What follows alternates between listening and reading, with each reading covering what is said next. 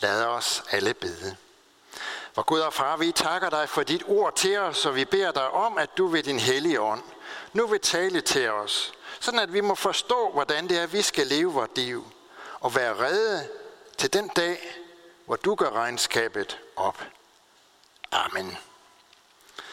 Dette hellige evangelium skriver evangelisten Lukas.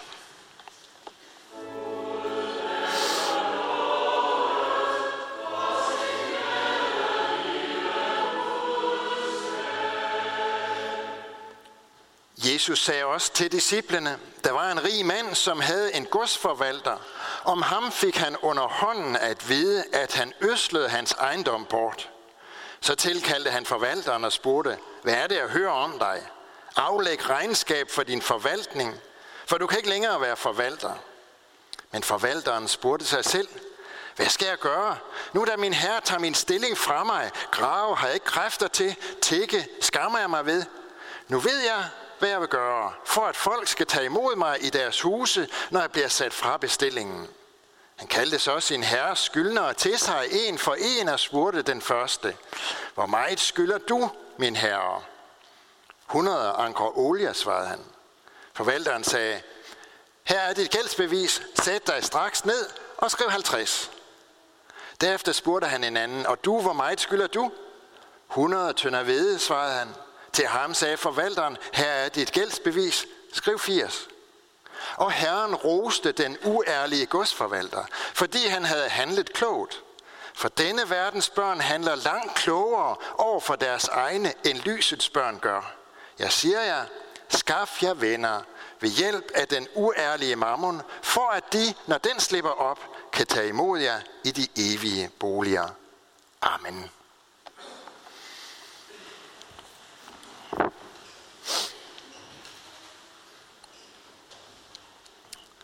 Det er noget af en kriminalhistorie, som vi i dag får at høre, om den her uærlige godsforvalter.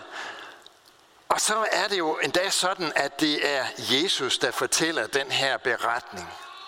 Hvad er egentlig meningen med den? Hvordan skal det overhovedet give mening, at Jesus han fortæller om sådan en, en uærlig godsforvalter, som snyder og bedrager? Det er en, der, der har sagt, at den her søndag, det er den søndag, hvor der er flest præster, der sørger for at holde fri, fordi de ikke vil prædike over den her tekst. Jeg ved ikke, om det passer. Hvordan giver den mening? Hvis vi nu skulle øh, prøve at modernisere historien en lille smule, ja, så handler den altså om øh, købmand Hansen i Sønderfælling som har en strålende købmandsforretning, og det har han haft i mange år, og han har ansat en komi, der hedder Sørensen. Men købmand Hansen, han er også medlem af byrådet, og han er med i idrætsforeningen, og han sidder i menighedsrådet. Så han har mange jern i ilden og meget at se til, og derfor har han så forfremmet Sørensen til forretningsfører og betroet ham hele forretningen. Men så er det altså, at købmand Hansen, han får at vide af nogle af de ansatte i butikken, at det går ikke så godt med driften af forretningen. Og købmand Hansen han får faktisk mistanke om, at forretningsfører Sørensen han bedriver underslæb. Og da han ser nærmere på sagen, ja, så er der slet ikke nogen tvivl. Derfor kalder købmand Hansen forretningsfører Sørensen ind på kontoret, fremlægger de seneste måneders regnskab for ham og, og forholder ham fakta under fire øjne. Der er ikke rigtig noget at diskutere, og Sørensen bliver præsenteret for en fyreseddel for at vide, at hans tid i butikken den er forbi, at han ikke skal møde på arbejde næste morgen. Det kommer jo nok ikke som det helt store chok for Sørensen, at det kunne gå sådan. Den tanke har strejfet ham et par gange, men han har ligesom skudt det fra sig. Han har ikke ville tænke tanken til ende. Men nu, mens han sidder der på kontoret sammen med købmand Hansen, så begynder det alligevel ligesom at løbe ham koldt ned ad ryggen. Fordi han er jo godt klar over, at selvom købmand Hansen, han ikke vil indblande politiet og lave en sag ud af det her, så vil der jo alligevel ske det, at, at rygte, det vil snart være ude i hele Sønderfælling og nærmest omegn. Han og hans familie vil være sat uden for det gode selskab i al fremtid. Der vil sådan blive set skævt til dem. Der blev visket om dem og snakket om, hvordan han har været uærlig, hvordan han har bedraget den gode købmand Hansen. Det er ikke nogen rar situation for forretningsfører Svendsen. Men så får han en idé. Fordi der er jo nogle timer endnu tilbage af arbejdsdagen. Og det må han bruge. Og det gør han så. Den resterende del af eftermiddagen kører forretningsfører Sørensen rundt til en hel række af de kunder, som har mest på kredit hos købmanden. Det er alle sammen almindelige, kendte borgere i Sønderfælling. Det er alle sammen hederlige, velansete mennesker med normal kredit. Sørensen, han tager rundt til dem og fortæller dem en glad historie om, at købmand Hansen lige straks har 25 års jubilæum, og det er besluttet at give en god og rundhåndet jubilæumsgave til de mest faste kunder, nemlig dem, der køber på kredit, eller som man sagde i gamle dage, dem, der køber på seddel. Jubilæumsgaven består i, at de får halveret deres gæld. Og det var selvfølgelig ikke længe inden nyheden er ude i hele Sønderfælling, og alle glæder sig og siger, det er da fantastisk, at vi har sådan en købmand som købmand Hansen.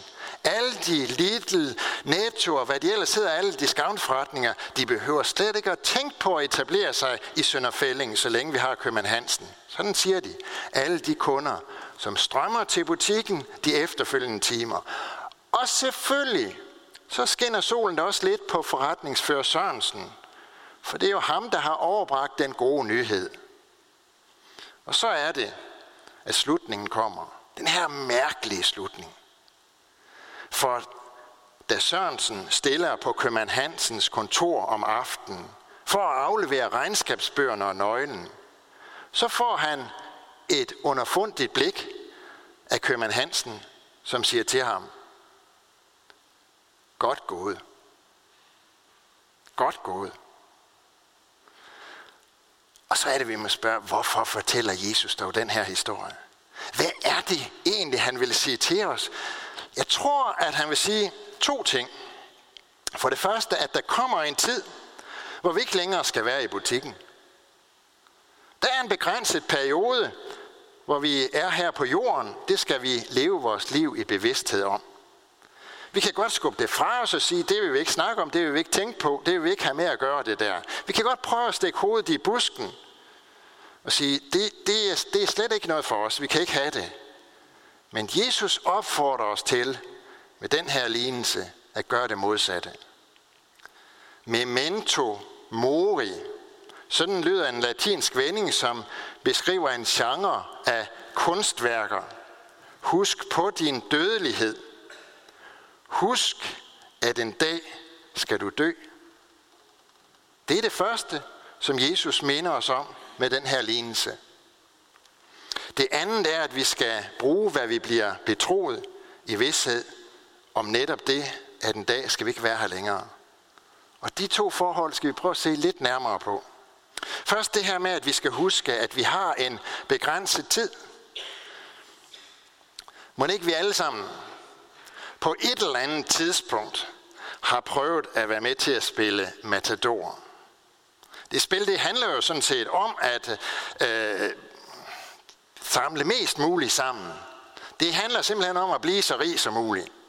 Man skal have købt nogle grunde, og man skal helst have fat i dem, inden de andre får fat på den.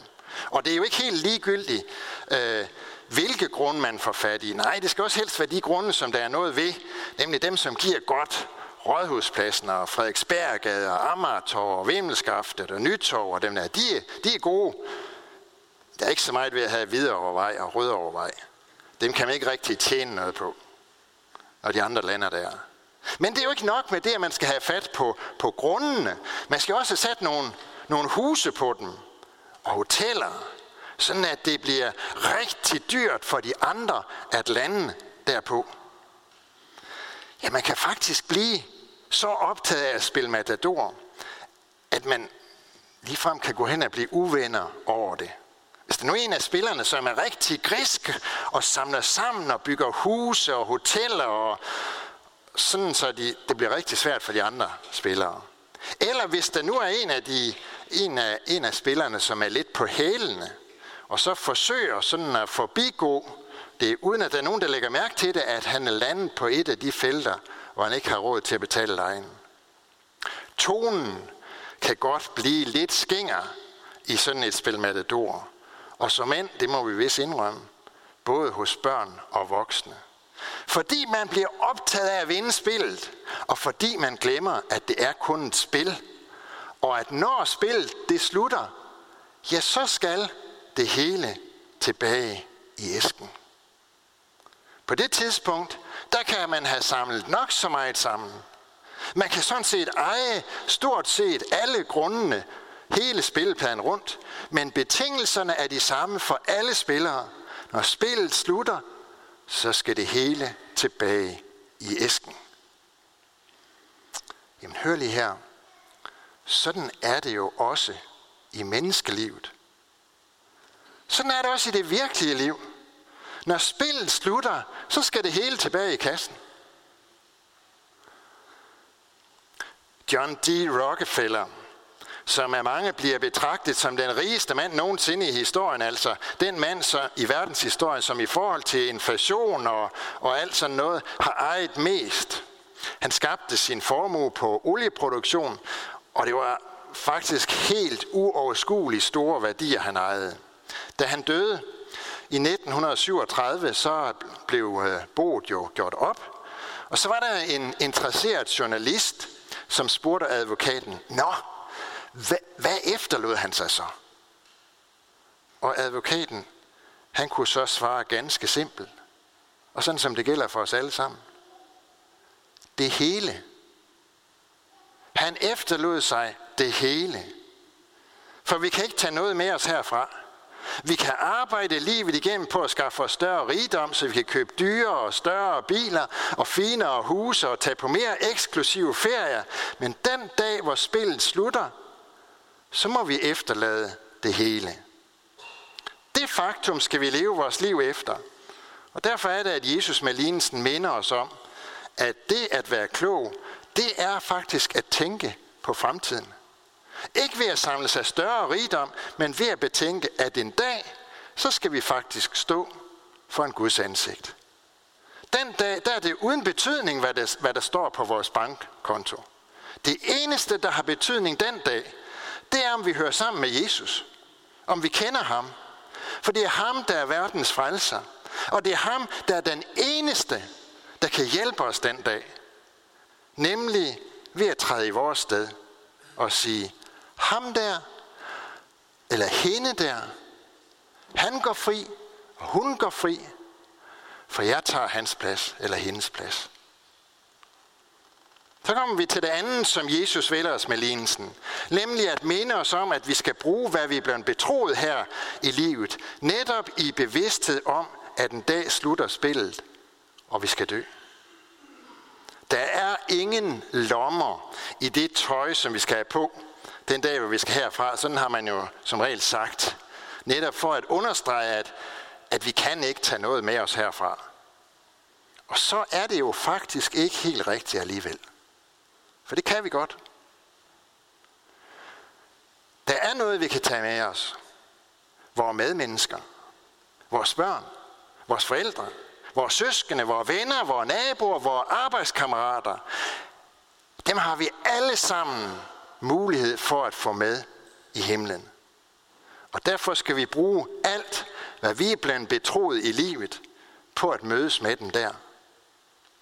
Det vil med andre ord sige, vi skal bruge penge på mission. Sådan at andre mennesker også kan komme til at høre, hvad det er, der skal til for at kunne klare regnskabsdagen.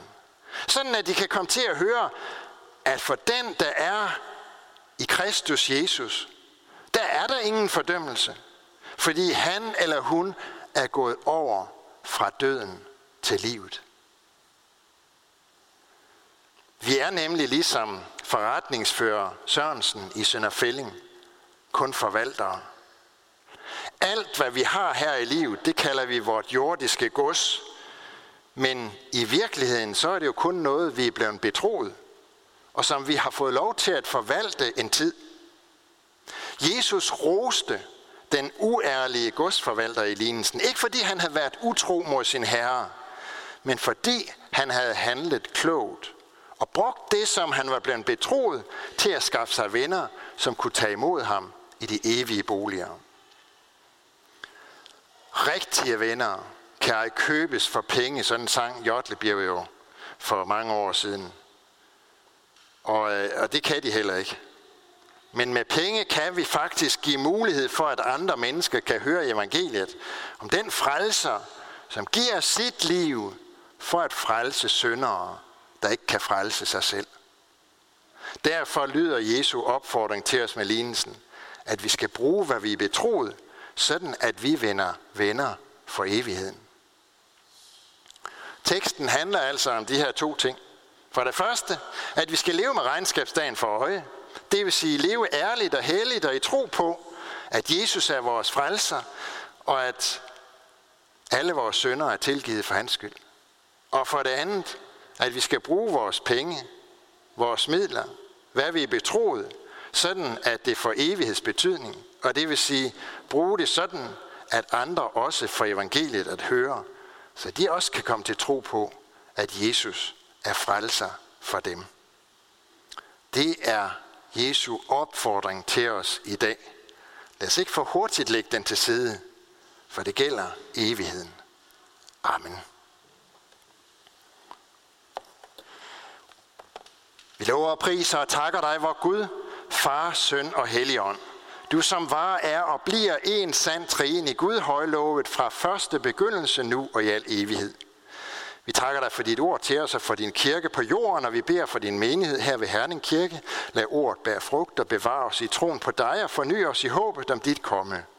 Vi beder for alle, som har et ansvar inden for vores kirke, for menighedsråd, provst og biskop, led dem og os alle, så vi handler i troskab mod dit ord og vor kirkes bekendelse. Vi beder, kald og dan, du der tro tjener og forkynder af dit ord. Og vi beder for alle, der går med dit ord, både herhjemme og i det fremmede. Styrk du dem, hold din hånd over dem, og lad deres gerning bære frugt. Vi beder for børnene, som døbes, at de må blive oplært i den kristne tro. Kald vores børn og unge ind på troens vej, og beskærm dem mod alle ødelæggende kræfter. Vi beder for alt sandt, folkeligt og kirkeligt arbejde, og vi beder for det kirkelige børnearbejde. Udrust du lederne, velsign du det. Vi beder for vores hjem og vores kære, velsign både ægte folk og enlige, til at leve efter din vilje og gode ordning. Vi beder for alle, der er sat til at styre vort land, for vores dronning, hele hendes hus, for regering og folketing, for alle, der er betroet et ansvar i stat, region og kommune. Led dem, så de forvalter deres ansvar ret. Og vær nær hos de danske soldater, som er udsendt, og alle, som gør tjeneste for fred og retfærdighed i verden. Hjælp og styrk dem i deres gerning og vær nær hos deres kære, som må bære bekymringens byrde. Vi takker dig for livet, og vi beder dig, lær os at værne om det fra de ufødte børn til de gamle og døende. Vær nær hos dem, der har mistet en af deres kære, og vi takker for alt, hvad du har givet os gennem de mennesker, som vi selv har mistet. Vi beder også om, at du vil være nær hos alle, som er ensomme, med de syge, de som er i fængsel, de som ikke har noget sted at være. Lær os at kende vort ansvar for dem, der lider nød. Alle disse bønder overgiver vi til dig, her, og så takker vi dig, fordi vi ved, at du allerede har hørt vores bøn. Amen. Næste søndag er der gudstjeneste, som det plejer at være. 8.30 i sakristiet. Der er skriftmål kl. 9.40, og så er der højmesse her i kirken kl. 10. Og det er ved min kollega Jens Mosgaard Nielsen. De øvrige bekendtgørelser fremgår af, af skiltet her. Jeg vil bare nævne, at fra i dag har vi kirkekaffe igen efter gudstjenesten over i Betania, og alle er velkommen til en kop kaffe og et stykke franskbrød der. Så vil jeg også nævne, at det nye kirkeblad er kommet, og til uddelerne, der er man velkommen til at tage. Fra i morgen vil det være talt op, men hvis man gerne vil have det med i dag, så tæller man bare selv op og skriver sig på sædlen derude. I dag samler vi ind til Blå Kors varmestue, og på forhånd tak for en god gave til det arbejde. Så vil vi rejse os, og med apostlen ønsker for hinanden, hvor Herre Jesu Kristi nåde, Guds kærlighed og Helligåndens fællesskab være og blive med os alle. Amen.